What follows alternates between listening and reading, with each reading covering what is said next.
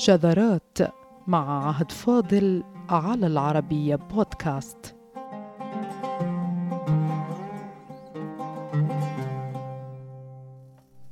وكان كتاب تعيين صلاح الدين الذي خطه وألفه الفاضل مثالا ليس فقط لإتقان البيان العربي ومستوى صوغ الأوامر الملكية الرفيع بل رأى فيه بعض المستشرقين بأنه نبوءة من الفاضل لمستقبل صلاح الدين حيث عبرت كلماته عن نظرته إلى ذلك الرجل من مثل ظهور الخيل مواطنك وظلال الجبل مساكنك وفي أعقاب نوازله تتلى ميامنك فعد المستشرق هاملتون جيب.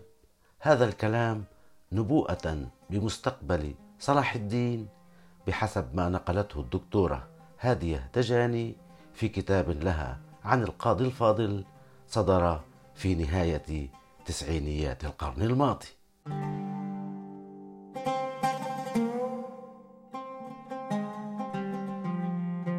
بصفة عامة يعتبر القاضي الفاضل من كتاب ديوان الإنشاء من عهد الفاطميين إلى عهد الدولة الأيوبية كباقي كبار الكتاب في ذلك العصر كالعماد الأصفهاني وابن مماتي إلا أن عبقرية الفاضل أدبا وكتابة وإدارة ورأيا جعلت من قامة رفيعة كالعماد الأصفهاني بالإقرار له بأعظم الصفات والأدوار.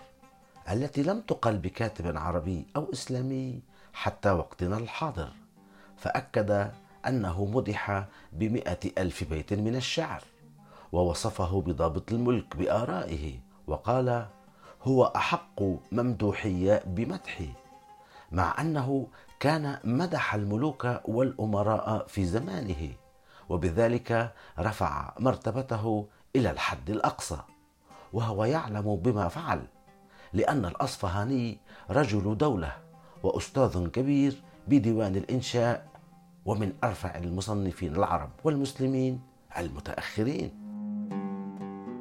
ولطالما لم تخلو دولة عربية وإسلامية على مر أزمانها من وزير أديب أو كاتب تطمئن له نفس الملك أو الأمير فإن التركيز الهائل على شخص القاضي الفاضل وترجمته قديما وحديثا وكشف دوره في مجد صلاح الدين وإنجازاته التي جعلته من أشهر القادة العسكريين في العالم.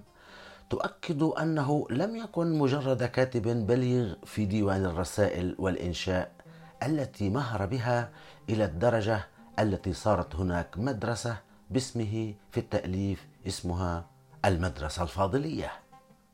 بل كان رجلا غير عادي بكل المقاييس حتى يعلنها صراحة صلاح الدين وأمام ملأ من الناس فيقول لا تظنوا أني ملكت البلاد بسيوفكم بل بقلم الفاضل. هذا كله والقاضي الفاضل المولود في فلسطين والمهاجر شابا إلى مصر ليتعلم هناك الكتابة والأدب على عادة عائلات عسقلان التي كانت توفد أبنائها إلى أرض الكنانة للتعلم والتحصيل العلمي. كان شخصا ضئيل الحجم وعبارة عن رأس وقلب وحسب كما وصفه البغدادي موفق الدين في كتاب الإفادة والاعتبار.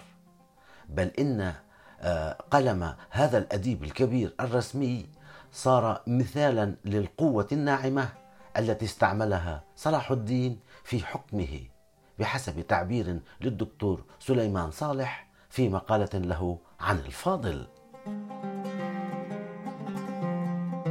يستحق القاضي الفاضل بعبقريته الفذة بترسيخ دعائم دولة صلاح الدين الذي قال في آخر المطاف إنه ملك البلاد بقلمه لا بالسيوف يستحق أن يسلط الضوء عليه أكثر فأكثر. فقد فر من وطنه الأم عسقلان الفلسطينية بعد اقتراب غزوها من الصليبيين ثم تلقى علومه في مصر ونبغ هناك ليعود مرة أخرى إلى بلاده فلسطين إنما زائرا ومشيرا وكاتبا وصديقا وناصحا. لصلاح الدين.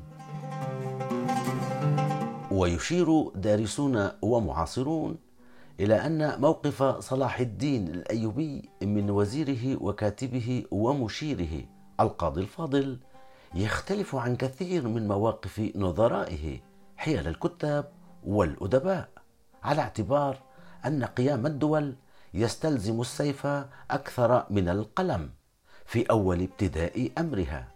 ثم يأتي دور القلم بطبيعة الحال. على العكس مما فعله صلاح الدين فأعطى قيمة أكبر لقلم القاضي الفاضل لما رأى فيه من قدرة على القيام بمهمات تعجز عنها السيوف.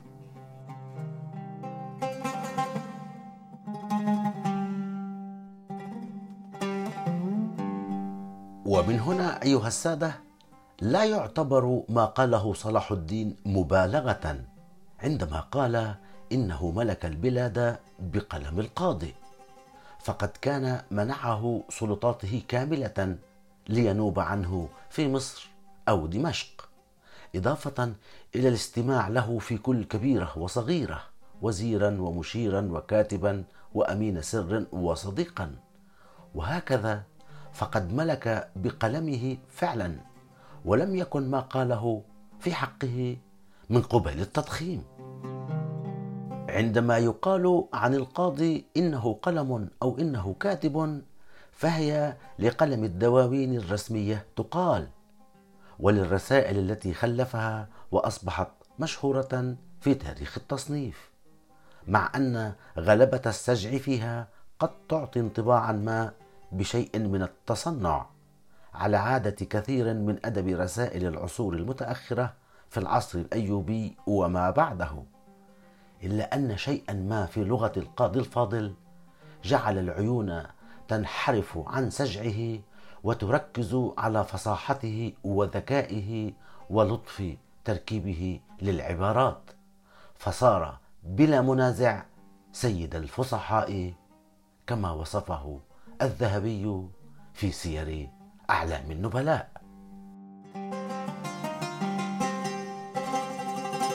وبلغ شغف القاضي الفاضل بالكتب والمخطوطات العربية أن جمع منها آلاف الكتب. ساعده في جمعها واقتنائها اولا عمله في ديوان الفاطميين وثانيا أن جزءا منها كان هدية من صلاح الدين الأيوبي له وثالثا إنفاقه من ماله الخاص على شراء الكتب.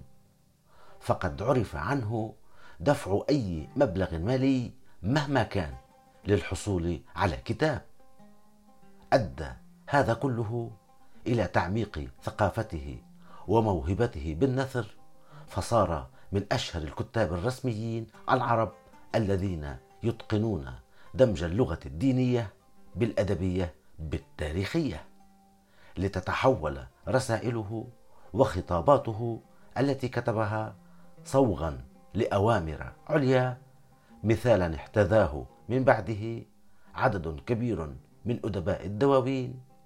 على الرغم مما تعرض له من هجوم على يد أيتام الدولة الفاطمية التي لم تكن في حاجة إلا لنقرة بسيطة لتقع وتتحطم.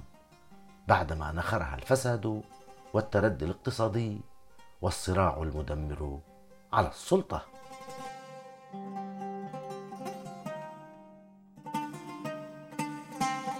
إذ هوجم القاضي الفاضل كثيرا مع أنه كان فاضلا أيها السادة بسلوكه وأسلوب حياته.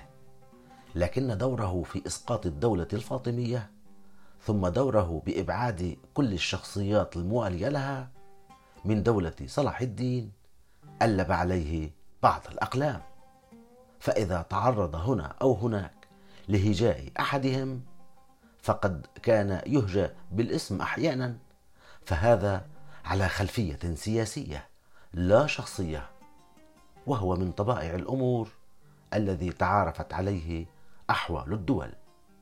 فأيتام الزائلة منها يناصبون الجديدة ورجالها كل عداوة.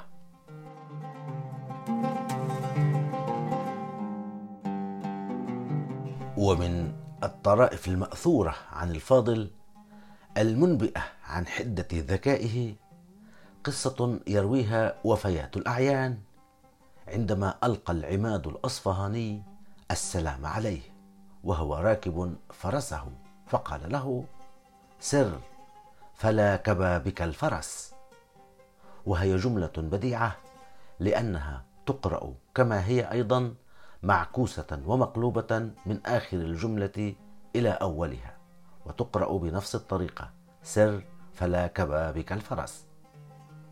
فرد عليه القاضي الفاضل بمنتهى السرعة عندما علم أن جملة السلام يمكن أن تقرأ مقلوبة وتبقى كما هي فقال له دام علا العماد فهي أيضا تقرأ مقلوبة من آخرها إلى أولها دام علا العماد ولا يتغير اللفظ ولا يتغير المعنى.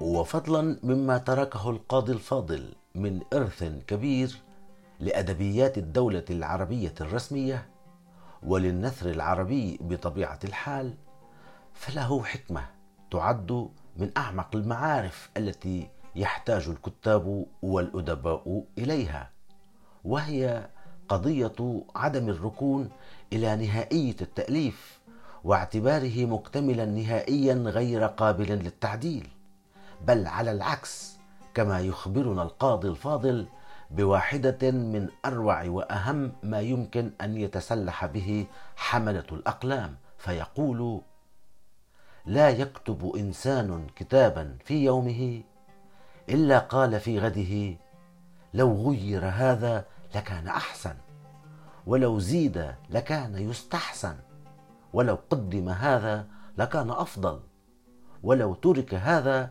لكان أجمل. وهذا من أعظم العبر وهو دليل على استيلاء النقص على جملة البشر. انتهى كلام القاضي الفاضل.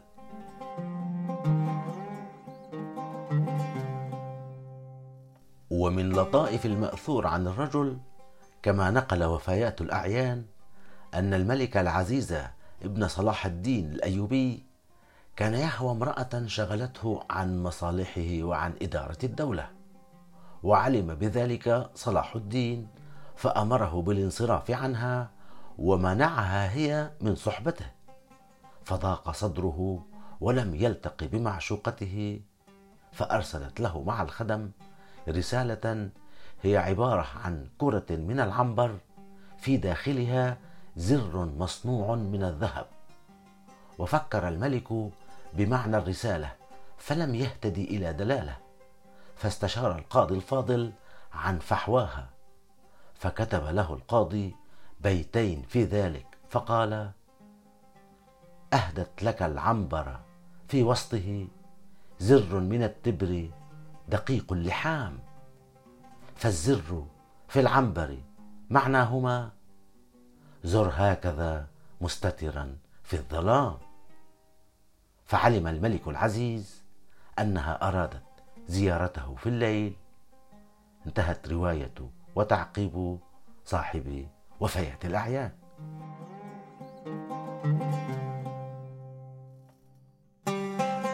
ومما قيل في مدح الفاضل وهو من تأليف العماد الأصفهاني قد أهدي الإثراء في الإيفاض لي مذ فاض لي بالرحب بحر الفاضل.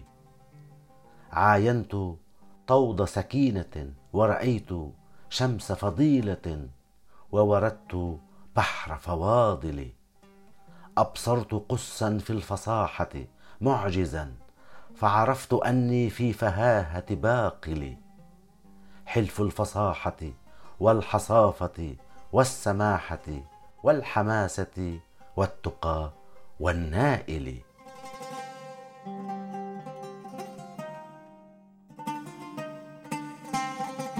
ثم يصل الأصفهاني إلى وصف قيمة قلمه ومقارنته بالسيف كما لو أن الفاضل ملهم لعقد تلك المقارنة على الدوام أيها السادة عند كل من تكلم عنه.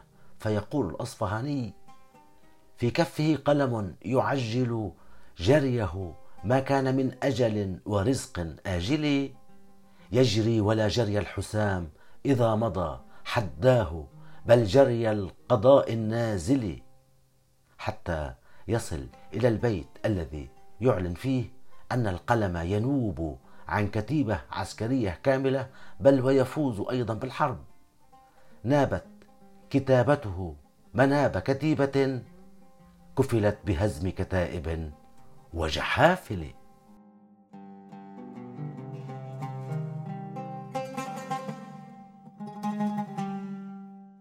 والقاضي أيها السادة شاعر ترك شعرا موزعا على عدد من التصانيف القديمة. جمع لاحقا في ديوان وإن كان في شعره أحيانا وبحكم طبيعة المرحلة التاريخية خاصة في سمات شعر العصر الأيوبي والعصور الوسطى نزعة تعليمية أو تأملية أو وعظية.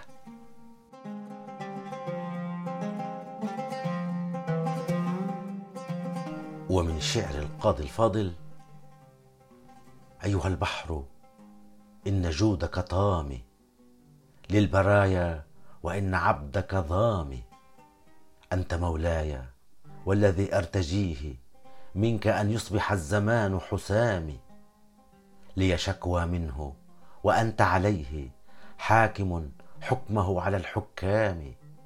لا تلمني فإن سكت فما يسكت عن أن يلومني لوامي راعني منهم كلام غليظ رق عن لينه أشد كلامي فاحتملني كما احتملت أذاهم أنت أولى بالصفح والإنعام.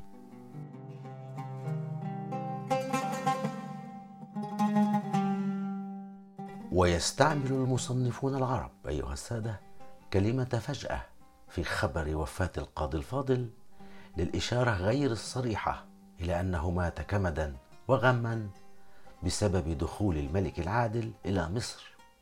وكانت بينه ووزير العادل ويدعى ابن شكر وحشه أي عداوة أو بغض ظاهر متبادل بين الطرفين.